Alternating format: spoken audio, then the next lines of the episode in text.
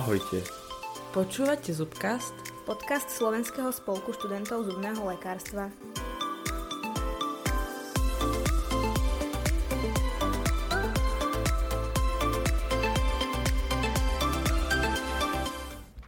Ahojte. V dnešnom dieli by sme medzi nami radi privítali doktora Marcela Rizniča. Pán doktor ukončil štúdium v roku 2011 na Lekárskej fakulte UPS v Košiciach a ďalej sa špecializoval v obore maxilofaciálna chirurgia a stal sa uznávaným odborníkom vo svojom odvetvi. Okrem iného je aj čestným členom nášho spolku a dlhoročným lektorom na rôznych chirurgických workshopoch. Minulý rok sme s vami mali webinár pri príležitosti Svetového týždňa povedomia o antibiotikách – ten sa tešil rekordnému záujmu a tak sme veľmi radi, že ste teraz prijali pozvanie aj do nášho podcastu. V tejto epizóde by sme sa s vami radi pozreli na presné situácie, kedy sa antibiotika predpisujú, či je to potrebné, po prípade ako preskripciu v zubnom lekárstve ešte viac efektívniť. Už keď sa budeme baviť o liekoch, na konci sa povenujeme aj téme vysádzania antiagregancií a antikoagulancií pred plánovanými výkonmi. Keď už sme pri tom, pamätám si, že minulý rok ste náš webinár začali veľmi zaujímavým vedeckým článkom, ktorý hovorí, že my ako zubní lekári sme zodpovední za 10% celkového predpisovania antibiotik. Z toho je ale až 80% z nich predpísaných nevhodne. A preto by som sa vás na úvod opýtala, aké antibiotika predpisuje zubár bez špecializácie vo svojej ambulancii najčastejšie, po prípade, či existuje nejaká postupnosť, ktorými antibiotikami začínať pri predpisovaní. Ďakujem veľmi pekne za pozvanie, pekný deň prajem. A som rád, že to vyšlo nakoniec a že sme sa takto mohli stretnúť. No a prejdem k vašej prvej otázke. Aké antibiotika predpisujú zubní lekári najčastejšie. Vo všeobecnosti platí, že na všetky infekcie a veci, ktoré sa v dutine ústnej udejú, veľmi dobre zaberajú penicilinové antibiotika a skupina týchto antibiotík, či už je to čistý penicilín alebo tie komplexnejšie, ktoré v sebe obsahujú rôzne e, e, inhibitory, e, ktoré dokážu potlačiť infekciu a produkty tých daných baktérií a mikrobov v dutine ústnej, alebo potom veľmi slávny alebo teda použiteľná je ešte kyselina klavulánová, ktorá taktiež je pridávaná do tohto penicilinového antibiotika. No a potom je tam taká také nepísané pravidlo, e, že keď táto metóda prvej voľby nie je možná, tak sa prechádza potom na inú skupinu antibiotík, čo je klindamicín a makrolidové antibiotika a potom to postupne tak klesá. Je to cefalosporín a môže to byť niekedy ešte linkozamidy a podobné ďalšie antibiotika. Ale vždy je potrebné sa samozrejme odvíjať od toho, čo sa v tej dutine ústnej deje a čo v podstate tým antibiotikom chceme liečiť. Na úvod ďakujem veľmi pekne za takéto zhrnutie. A teda, aké antibiotika má uh, zubár bez špecializácie kompetenciu predpisovať? Sú to tieto? No áno, myslím si, že mm, zubár e, alebo stomatológ, alebo teda zubný lekár, ktorý má kód poskytovateľa svojej zdravotnej starostlivosti, môže napísať na recept antibiotikum, e, ktoré je potom dostupné pre toho pacienta. Určite existujú určité indikačné šírky. Dnes je veľmi jednoduché e, dostať sa v podstate za krátku chvíľku na jednu zo stránok, ktoré to online ponúkajú ako prehľad.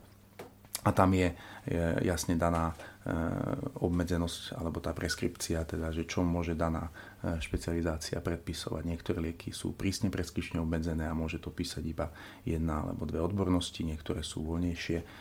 Pre nás platí to, že zubný lekár sa môže ľahko dostať teda k analgetikám, nesteroidným antiflogistikám a e, k určitému typu antibiotík, ktoré sú voľnejšie dostupné.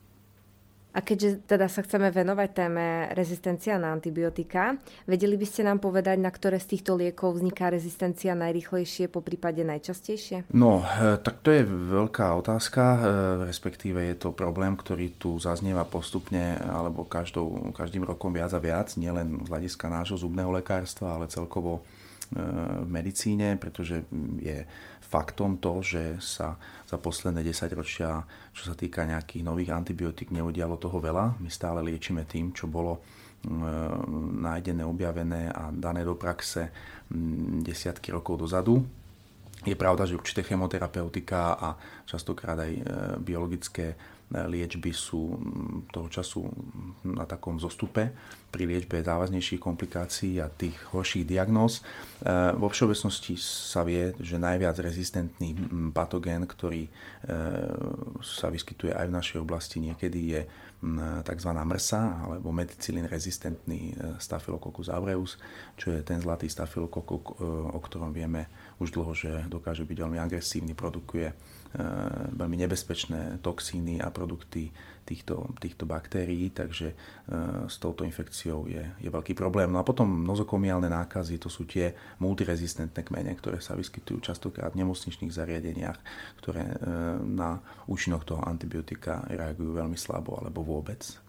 A teda ešte sa vrátime k tej otázke, čo je tá rezistencia na antibiotika? No, rezistencia na antibiotika je to, že tie, tie, ten mikrob, ktorý práve v tej dutine ústnej e, nejak prevažuje a je, je pomnožený jeho viacej, jednoducho odoláva svojim charakterom pôsobenia voči tomuto antibiotiku, ktoré môže byť buď bakteriostatické alebo bakteriocídne a to antibiotikum na neho nestačí. Eh, on má rôzne eh, možnosti, ako obísť tú, tú reakciu toho antibiotika. Eh, je to metabolizmus tých chemotoxínov, popisujú sa rôzne typy bypassov, je to veľmi dobre prebádané, doslova na molekulárnej úrovni sa vie v podstate, že prečo to antibiotikum nezaberá a ako takýto mikrob alebo dajme tomu nejaká pleseň v tej dutine ústne kolonizuje mm, to prostredie a, a jednoducho tá antibiotická liečba nie je účinná. Stretávate sa s ňou často? Mm, niekedy je ťažko e, pri takom bežnom ambulantnom pacientovi, ktorý tie antibiotika užíva, povedať, že či nezabrali, e, alebo že či to ešte e, chce nejaký čas. Ale u pacientov, ktorí nie sú liečení ambulantne, sú hospitalizovaní, tam sa stretávame zdatne častejšie s rezistenciou ako pri tých bežných ambulantných výkonov. Takže m, mm, asi to ide tak exponenciálne s tým, že čím závaznejšia diagnóza, čím väčší infekt, tak tým väčšia, e, väčšie riziko tej rezistencie e, v tej našej orofaciálnej oblasti. Z vlastnej skúsenosti viete povedať, v akých najčastejších prípadoch predpisujú stomatológovia antibiotika neopodstatnenie? Ak už zubár napríklad vyčerpá všetky možnosti a infekt stále pretrváva, ako postupovať ďalej? No, e, mal by potom samozrejme pozerať na toho pacienta multidisciplinárne, to znamená e, poprosiť kolegov, či už e, z vyššieho pracoviska, alebo vyhľadať, dnes to predsa nie je problém, otvorene si medzi kolegami požiadať o pomoc a skúsiť postúpiť ďalej v tej liečbe. Myslím, že jedno z najjednoduchších jedna, jedna z najjednoduchších možností, ako to urobiť, je vyšetrenie toho pacienta so zameraním sa na kultiváciu a citlivosť tej dutiny ústnej. To je v podstate ten cieľený antibiotický e, režim, ktorý tomu pacientovi potom vieme nasadiť. To znamená, že je to veľmi jednoduché, dostupné vyšetrenie, dokonca sa dá urobiť aj v zubnej ambulancii. Nemusí byť pacient e, poukázaný do nemocničného prostredia, jednoducho sa mu urobiť stier z dutiny ústnej a ten sa pošle do mikrobiologického laboratória, ktoré je dostupné. Dnes je možné spolupracovať s viacerými bez nejakých veľkých problémov a na základe tohto e, kultivačného steru nám potom kolegovia mikrobiológovia vedia povedať presne, aký typ e, mikrobov v dutine ústnej máme, e, nakoľko je pomnožený, čo na ňo bude zaberať, čo je citlivé, čo je rezistentné, aká je minimálna inhibičná koncentrácia a na základe takto cieleného antibiotika teda vieme E, nasadiť tú liečbu tým daným liekom. Takže mm, toto by bola asi to taká metóda prvej voľby, pokiaľ by sme sa rozhodli teda liečiť pacienta tzv. empiricky, to znamená, že podľa nejakej skúsenosti, že postupujeme podľa toho spomínaného protokolu, že ten penicilín je prvá rada, mm, potom e, je tam druhá voľba mm, ten klindamicín a potom tie ostatné tak, tak uvidíme, ako, ako tam zaberie na tú liečbu. Ale keď sa nám to nezdá a ten pacient klinicky sa má horšie a nevyzerá to dobre, tak treba postúpiť potom k tej kultivácii. Pokiaľ ani to nepomôže, tak je potom potrebné kontaktovať vyššie pracovisko spádové, kde e, sa kolegovia na to vedia pozrieť už aj po konzultácii s infektológmi, pretože existujú nejaké, e, alebo sem tam sa objavia ozaj rezistentné infekty alebo špecifické, ktoré napríklad aktinomykóza, kde sa užívajú veľké množstva antibiotík a veľmi dlho a je vždy potrebné to odkomunikovať s infektologom, ktorý potom vie e, použiť alebo indikovať aj tie tzv. rezervné alebo nie ľahko dostupné antibiotika, ktoré potom pomôžu túto infekciu vyliečiť.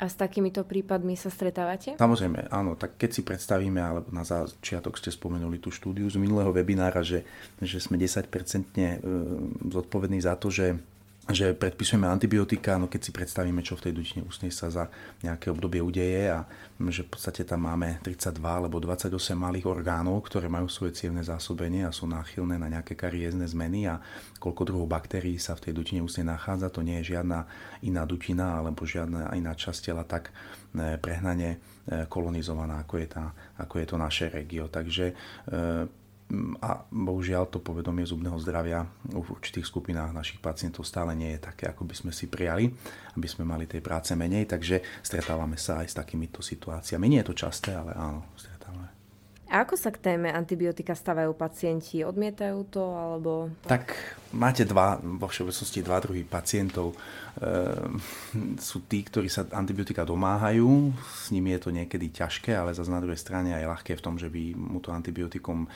podáte, napíšete a on je spokojný a bohužiaľ niekedy to funguje aj ako placebo efekt, ale ten pacient jednoducho neodíde bez toho antibiotika, pretože to je tá najčastejšia veta medzi pacientmi, že tak čo dali ti antibiotika? Nie, ani antibiotika mi nedali.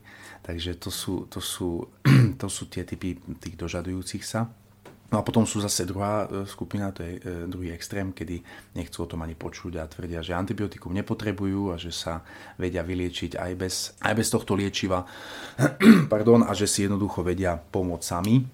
Čo sa ukazuje, že nevždy funguje, pretože väčšinou z týchto pacienti vrátia a my nevidíme žiadnu zmenu, niekedy to vidíme ešte, ešte zhoršené. Takže, takže tak, ale vo všeobecnosti pacienti sú dnes už dosť dobre edukovaní a e, tým, že tie antibiotika sú dostupné, pomerne ľahko tým predpisom a nie sú nejak obmedzené, takže áno, pacienti sú celkom zorientovaní v tom, či už tak alebo tak. A ešte nám teda môžete povedať, v akých prípadoch najčastejšie predpisujú stomatológovia antibiotika neopodstatnene? Nechcem to povedať tak, aby to vyznelo, že niekoho obvinujeme alebo že si e, nevážime kolegov, prácu kolegov, ale bohužiaľ sa to stáva takedy preto, pretože tí kolegovia majú od toho pacienta strach a tým pádom aj o seba a chcú byť troška krytí. Takže mm, to antibiotikum je taká prvá náplasť na to, že, že už teraz je, vidím niečo v ústach, o čom viem, čo sa, čo sa deje, či je to nejaký stiažený prezávaný zub, alebo je to nejaký počínajúci absces, alebo to vyzerá nejak vážnejšie. A aby som aspoň niečo urobil, tak mu to antibiotikum dám a napíšem. Čo niekedy je OK, pretože môže sa stať, že fakt to je, je trafené správne a že ten pacient potom príde s tým poukazom ku nám a my ideme liečiť niečo, kde by sme tie antibiotika aj tak dali, takže už ten pacient je v tej tzv. clone. To je OK, ale niekedy je to úplne zbytočné, pretože to môže byť niečo, čo antibiotika vôbec nevyžadovalo a tie antibiotika boli nasadené e, nesprávne a ten pacient je v podstate nadliečený alebo je to tzv. overtreatment, takže e, vtedy, keď má asi strach alebo keď prosto chce byť nejaký rytý ten zubný lekár, keď si povie, že, že, že no tak do tohto už nejdem, ale aspoň mu napíšem tie antibiotika a pacient to rád príjme, pretože aspoň nejaká tá pomocná ruka bola daná. Ale keď je jasné, že ten doktor vidí, že prečo sa tomu pacientovi napríklad valí ten hnis spoza toho zuba, tak to antibiotikum píše a je to dobré, že to môže urobiť.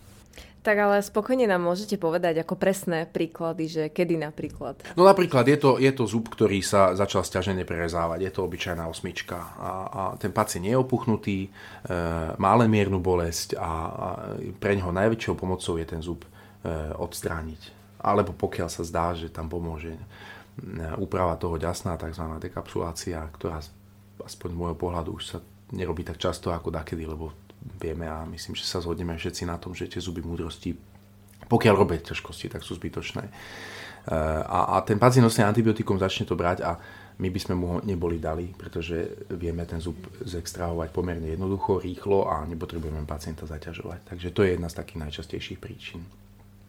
Alebo pri nejakej bežnej bolesti zuba, ktorý, ktorý, ktorú ten pacient tomu zubnému lekárovi vykreslí ako neznesiteľnú a, a, a, a život e, stlmujúcu alebo ovplyvňuje ho to na bežnom nejakom režime a k tomu špecialistovi alebo kolegovi, ktorý by to vedel nejak vyriešiť, sa nevie dostať v ten daný deň, tak to antibiotikum častokrát je tiež napísané ako metóda prvej voľby, pritom by možno stačilo dať mu niečo silnejšie z analgetík ktorých je v dnešnej dobe dostatočná dostupnosť a, a, a tie analgetika zvyknú pomôcť. Takže to sú také tie najčastejšie asi a teraz z opačného konca, e, kedy je podľa vás predpisovanie antibiotík či už maxilofaciálnym chirurgom alebo bežným e, zubárom nevyhnutné v akých klinických prípadoch? No tak určite, keď vieme, že, že, že, že ten pacient klinicky um, sa javí ako infekčný, respektíve či už má nejaké subfebrility alebo alebo doslova teplotuje, pokiaľ máme možnosť mu odobrať nejaké základné e, parametre zápalových markerov a vidíme, že sú vysoké a je jasné, že nič iné na tom tele ich nemôže zvyšovať, ale iba ten daný akutný problém, pokiaľ je to e, absces dentogénnej príčiny, ktoré sú veľmi časté u nás na Slovensku, a potrebuje byť ošetrený nielen medicamentózne, ale aj chirurgicky a je potrebné intervenovať. Alebo pokiaľ plánujeme nejaký tzv. elektívny výkon a ideme mu robiť kostnú ranu alebo robíme nejakú väčšiu augmentáciu alebo transplantáciu zuba alebo v podstate je to niečo, čo toho pacienta tým výkonom oslabí a my potrebujeme tzv. antibiotickú clonu, tak samozrejme vtedy. A potom je tam ešte jedna veľmi, veľmi, veľmi šikovná vec, ktorá má skrátku KPPA a to je krátkodobé profilaktické podanie antibiotika, ktoré má svoj zmysel, to znamená podáva sa krátkodobo, vyššej dávky a narazovite a, a zväčša buď deň pred výkonom počas dňa a potom po aby ten pacient e, bol v podstate chránený, kebyže náhodou nejaká tá infekcia chcela vzniknúť, tak to antibiotikum by ho malo akože zastaviť. Takže mm, tie antibiotika majú e, fakt význam a to sa bavíme iba o nejakej monoterapii, potom je možné samozrejme kombinovať antibiotika, keď sú to oveľa ťažšie klinické stavy, či už som spomínal ten absces, alebo mm, tie väčšie chirurgické výkony, rekonštrukčné chirurgické výkony, kedy môžeme e, rátať s tým, že podstate tie baktérie v dutine ústnej budú tú ranu kolonizovať a, a, a ten klinický prejav toho pacienta je náročný, ťažký priebeh, takže tam môžeme kombinovať rôzne typy antibiotík, ktoré majú potom oveľa e, potentnejšiu účinnosť voči, voči tomu infektu. A viete nám aj uviesť takéto prípadné kombinácie antibiotík? Takú najčastejšiu, ktorú používame my, je penicilín a metronidazol. E, to sú také typy dva veľmi časté, je možné potom pridať aj linkozamid, čo je gentamicín, tam je potrebné to ale nadávkovať, aby sme zase toho pacienta nejak veľmi e, nezaťažili, lebo tie antibiotika, ktoré sú v takomto obrovskom e, podaní, môžu mať e, značné množstvo nežiaducich účinkov, rôzne toxicity a E, nehovoriac o dyspepsii a o ťažkostiach s trávením a tak. Takže potom je vždy možné poradiť sa s infektológom, ktorý vám bude vedieť vždy povedať viac o tom, že čo s čím kombinovať môžete a čo, čo, čo zase nie, čo by sa potom nejak synergicky e, nemuselo správať vhodne.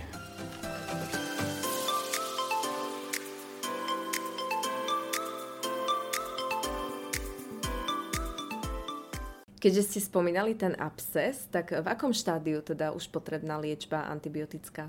No, ono, ja som videl aj niektoré e, prednášky, ktoré boli vám e, z iných odborov e, odprednášané, ktoré boli veľmi správne a pekné, ale my nie vždy sa môžeme ako z toho zubného pohľadu na vec s niektorými vetami stotožniť, pretože keď si predstavíme nejaký dentálny malý absces, ktorý potrebuje ošetriť incíziou, tak vo všeobecnosti to vyzerá tak, že my v podstate buď odstránime tú príčinu, alebo keď to je ešte na záchranu, že ten daný zub je možné ešte udržať a bude potrebovať len nejaké okolité úpravy, či už prerobenie nejakej výplne alebo nejaké odstránenie periapikálneho nálezu, ale zub chceme samozrejme vždy zachovať a my evakuujeme ten hníz a zadrenujeme to, tak niekedy sa odporúča, že nedáme to antibiotikum. No to je v poriadku, ale zase si musíme uvedomiť, že to nie je iba o tom jednom zube. Tá dutina ústna je prostredie a väčšinou títo ľudia, ktorí majú mm, nie veľmi sanovaný chrup prichádzajú s daným zubom, ktorý spôsobil ten absces, ale vedľa neho majú ďalší zub, ktorý je kariézne deštruovaný aj zásobárňou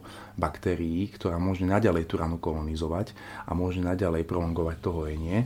A, a práve preto, e, pokiaľ to nie je ten intaktný chrup, ale je ten chrup e, nesanovaný a je viacero takýchto dentálnych fokusov, nazvime to tak, tak to antibiotikum, e, aspoň ja osobne si myslím, že má význam pokiaľ je to intaktný chrúb a naozaj sa stalo, že po nejakej endodoncii ten zub tzv. vzplanul alebo zexacerboval a je tam problém tohto typu, tak e, nemusíme vždy to antibiotikum použiť celkovo. Môžeme vážiť ešte lokálne použitie antibiotik, ale myslím, že k tomu sa ešte dostaneme.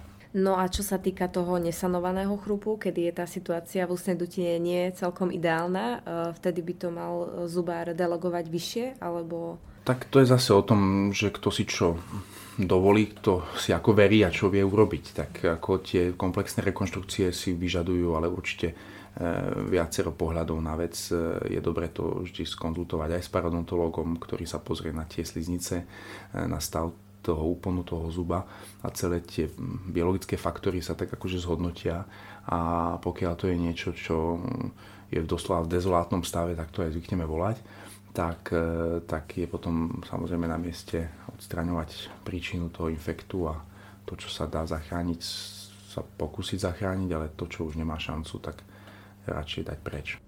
A teda, e, keďže ste spomínali lokálnu antibiotickú liečbu rán, tak používate aj lokálne antibiotika po chirurgických extrakciách? Áno, e, je to veľmi, veľmi vďačná e, vec, ako, ako to urobiť, pretože jednak to pacienta celkovo nezaťažujeme a my keď robíme nejaký čistý výkon, nazvime to tak, že, že napríklad je to pacient, ktorý ktorý má e, odstránené všetky štyri zuby múdrosti v celkovej anestézii a, a to antibiotikum, pokiaľ to ide ľahko, e, celkovo ako nepodávame, ale pokiaľ chceme, aby sme nejak e, zabezpečili to, to ideálne hojenie, tak môžeme lokálne tie rôzne typy tých antibiotik použiť. A tým pádom do tej rany jednoducho pri tom odstraní toho zuba to antibiotikum podáme. Sú viaceré možnosti, ako to urobiť na trhu. Je dnes dostupný dostatok, je dnes dostupné dostatok antibiotík, ktoré sa dajú takto lokálne použiť a ktoré či už v práškovej forme alebo v tekutej forme, ktoré, ktoré mm, nás ukludnia v tom, že sme spravili všetko, aby tá rana sa hojila správne, aby sme eliminovali aký taký potenciálny infekt a zároveň sme nemuseli zbytočne do pacienta tie antibiotika dať. A teda pozrime sa na špecifické prípady, ako napríklad lieš, liečiť pacientov s diabetom alebo imunokompromitovaných pacientov. No, e, tak to je ďalšia vec, na ktorú treba určite prizerať veľmi opatrne. E, diabetici sú, vieme, riziková skupina. Ja to vždy vravím študentom, že e, diabetik, keď v lete stúpi holou bosou nohou na klinec, tak sa začína pre neho kaskáda ťažkej komplikovanej rany, ktorá eh, býva eh, ošetrená na chirurgických septických pracoviskách a jednoducho vieme, že týmto ľuďom sa tieto periférne rany veľmi zle hoja, pretože diabetici majú sklon k mikroangiopatii, takže tie periférne časti, tie tenké cievočky nerobia svoju prácu tak, ako by mali. No a, a keď si to premietneme zase na dutinu ústnu, tak vieme, že aj napriek biotypu gingivy, ktorý môže mať pacient buď silnejší alebo slabší, je tá nutricia ehm, nechcem povedať slabá, ale je komplexná, ale taktiež tam nie sú nejaké ehm, silné veľké cievy, ale sú to väčšinou tie vlákna mikro nutričné cievky okolo tých zubov. Takže pri vyťahnutí zuba alebo pri akékoľvek ráne v dutine ústnej u diabetika, aj ktorú vieme, že ideme spôsobiť, alebo ktorá sa stala nejakou traumou, je antibiotikum potrebné. A samozrejme musíme pozerať na to tak, že sa snažíme tú ránu zahojiť čo najskôr. Takže u diabetikov, pokiaľ ťaháme napríklad nejaký zub, tak určite tú ránu musíme zašiť a určite musíme e, indikovať antibiotikum. Sú tam určené nejaké špeciálne antibiotika? Zase sa odvolávame na to, že pokiaľ to nie je niečo, čo si vyžaduje nejaké špecifikum, tak e, ideme cestou tej empírie, takže tých skúseností od tých penicilínových rád a pokiaľ tam je nejaká zapeklitosť, že nemôže mať e, ten liek kvôli alergii alebo kvôli nejakým iným e, napríklad intolerancii, tak postupujeme ďalej podľa tej trojky toho penicilínu, klindamicínu, makrolidov a tak ďalej. Cefalosporinov napríklad. Našich poslucháčov iste bude zaujímať aj téma implantátov, takže je to tak, že sa antibiotika predpisujú po každej novej implantácii? Ono vo všeobecnosti platí, že keď robíme kostnú chirurgiu a robíme niečo invazívne do kosti, čo v podstate pri implantológii robíme stále, tak antibiotikum e, má svoje miesto. E, pokiaľ je to solo implantát v dobrom chrupe, e, v dobrej kosti, pacienta, ktorý má perfektnú hygienu, tak je to na zváženie. My vo všeobecnosti ale dávame práve to KPPA, a, a síce, že pacient má deň pred výkonom už v sebe antibiotikum 24 hodín, potom deň výkonu a deň po a viac nie. A väčšinou to funguje veľmi dobre. Takže e, pri tých implantátoch samozrejme. No, iná otázka je potom, keď sa s implantátom niečo deje, či už dochádza k periimplantitíde mekých tkaní alebo tvrdých tkaní, tak tam taktiež existujú veľmi veľmi dobre premyslené protokoly antibiotických liečiv. Sú na to rôzne Mm, marketingové dostupné lieky, ktoré, ktoré si môžete zakúpiť ako set a tomu pacientovi tieto periimplantitidy takto snažiť sa poliečiť. A tieto periimplantitidy rieši teda lekár, ktorý implantoval, nie všeobecný zubný lekár? Malo by to tak byť, že ten, čo si, si naimplantoval, tak by mal riešiť aj tie komplikácie. Nemyslím si, že je správne, že niekto ten implantát zavedie a keď sa niečo začne kaziť, tak to potom pošle niekam inám. To asi by tak nemalo byť. Tak tá implantológia je o zdatnosti chirurga vyriešiť aj komplikovanejšie veci, takže určite. No. Ale zase, keď to je príležitostný implantológ alebo nemá mm, toho toľko, tak samozrejme, pokiaľ má kamaráta na telefóne, e, ktorý mu povie, že dobre, však pošli, pozrieme sa, tak prečo nie? Veď zase nie je to zlé e, otvorene si to povedať a, a pomôcť si, keď sa dá. Spolupráca. Jasné, to musí byť. A teda, aká je prvá pomoc a nasledujúca liežba pri vzniku emfizému a akú rolu tam hrajú antibiotika? No, nihil nocere, hlavne neškodiť. Takže keď sa nám stane emfizém, tak e, doslova netreba nejak veľa robiť. Treba pacienta prvom ukludniť, lebo tam je najväčší šok z toho, že ako zrazu ten človek v sekunde vyzerá. No čo je emfizém? Tak je to vzduch. Hej? Je to subkutálna vec, väčšinou po či už preplachu kanálika peroxidom alebo e, stalo sa zo párkrát, že tá inekčná striekačka bola pomílená a zamenená za akože anestézu a vpálil sa tam do toho líca peroxid. To sú nepríjemné veci. E, všetko chce čas, ako v živote. A antibiotikum dávame, nehovorím, že štandardne, ale väčšinou ten emfizém je veľký. Takže vzniká teda veľká plocha, ktorá by za iných okolností tam by nemala, dokonca dutá plocha. Vieme, že ten ten krepitus je jasným diagnostickým znakom toho emfizému, takže zase je to niečo, čo tam byť nemá, čo sa vstrebe, ale za tú dobu, kým sa to bude vstrebávať, je to zase náchylné na infekt. Takže e, tam skôr z profilaktického podania e, toho pacienta antibiotikum dávame a pacienta sa snažíme hlavne ukludniť a povedať, že to chce čas. A tu by som sa teda ešte chcela opýtať, po akú dobu treba miesto vzniku emfizému sl- e, ďalej sledovať a je teda potrebné ho niekam delegovať? No zase, keď chceme si byť istí, že to ešte niekto vidí, kto s ním mal skúsenosť, tak to môžeme poslať na vyššie pracovisko na chirurgiu a tam mm, zase asi toho pacienta len ukludníme a e, povieme, že proste musí sa teraz šetriť, dávať si na to pozor a a, a to je asi tak všetko. No. A do toho, niekedy je dobré tých ľudí už len z toho takého efektu, aby mali proste mm, aj pocit, že je o nich záujem, keďže sa udialo, čo sa udialo a vyzerajú, ako vyzerajú, zavolať pacienta o 2-3 dní a vidíme už niekedy rezorpciu, ale spravidla za týždeň ich voláme späť. Pokiaľ sa má zle, tak mu povieme, že príde uh, skôr bez problémov. Takže... A teda je tam dobrá prognoza? Samozrejme, ako, uh, pokiaľ to nezinfikuje, tak ja osobne som ešte nevidel e, nejaké prolongované hojenie emfizému alebo nejaké také, ktoré by malo nežiaduce účinky. E, sú situácie, kedy sa napríklad emfizém môže spojiť aj s nejakou e, tzv. tranzitornou alebo čiastočnou parézou v tej danej oblasti. To je nepríjemné pre tých pacientov, ale pokiaľ nedošlo k nejakému značnému poškodeniu nejakej dôležitej štruktúry, tak, tak si nemyslím, že, že by sa, sme sa mali obávať. A čo antibiotika a detský pacient? No to je ďalšia vec, ktorú je dobre spomenúť. E, taktiež máme dnes dostupné gramáže, ktoré sú pre deti. E, či už je to pre veľmi malé detičky, tam sa to hodnotí podľa váhy.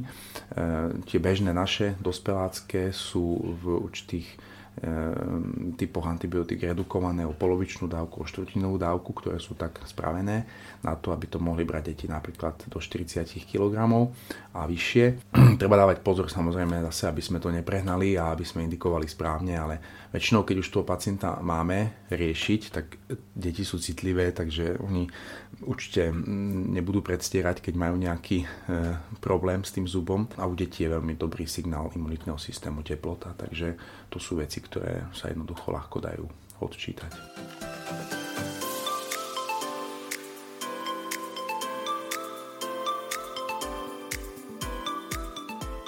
Ku koncu by som sa teda ešte rada opýtala na tému antikoagulancia a antiagregancia. Um, na aký rozdiel by sme medzi nimi ako stomatológovia mali myslieť?